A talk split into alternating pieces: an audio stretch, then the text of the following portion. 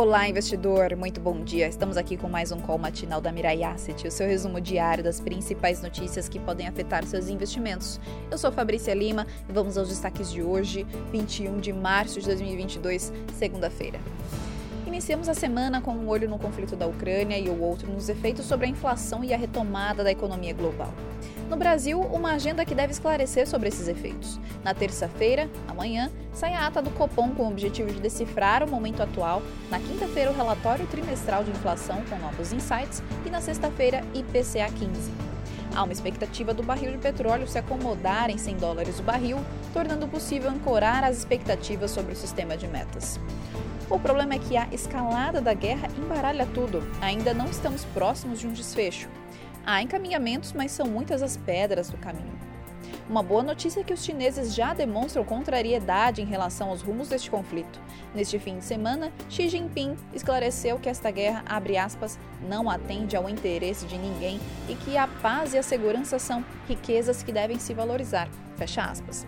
Por outro lado, o porta-voz do governo russo anunciou que ainda não existem motivos para haver um encontro entre Zelensky e Putin. Nesse clima, as bolsas iniciam a última semana de março meio de lado, cautelosas, com o petróleo pressionado a 110 dólares o barril. Nessa segunda-feira, Jerome Powell discursa na conferência da NAB, voltando a falar na quarta-feira.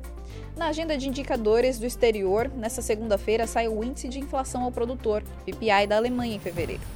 Na quinta-feira, a leitura preliminar de março do PMI Market, composto nos Estados Unidos, zona do euro, Alemanha e Reino Unido. Ainda nesse dia, os bancos centrais da África do Sul e do México anunciam as suas decisões de política monetária. Na safra de resultados corporativos do quarto trimestre de 2021, teremos hoje a divulgação dos balanços da JBS, Eneva e Unidas. Vamos agora falar das bolsas e commodities. Ah, o Ibovespa fechou na sexta-feira com um aumento de 1,98% a 115.311 pontos. O dólar com uma queda de 0,36% a R$ 5,01. Uh, Nasdaq com um aumento de 2,05% e a Selic acumulada no ano para quem investe em renda fixa está em 2,03%. Na Ásia, as bolsas de valores fecharam mistas, com o Nikkei em mais 0,65% e Xangai em mais 0,08%. Na Europa, as bolsas abriram fracas, com Londres em mais 0,68%, Alemanha em mais 0,03% e França com uma queda de 0,10%. Nos Estados Unidos, futuros das bolsas de valores abriram fracos, com Dow Jones em menos 0,21%, S&P em mais 0,02% e Nasdaq em menos 0,06%.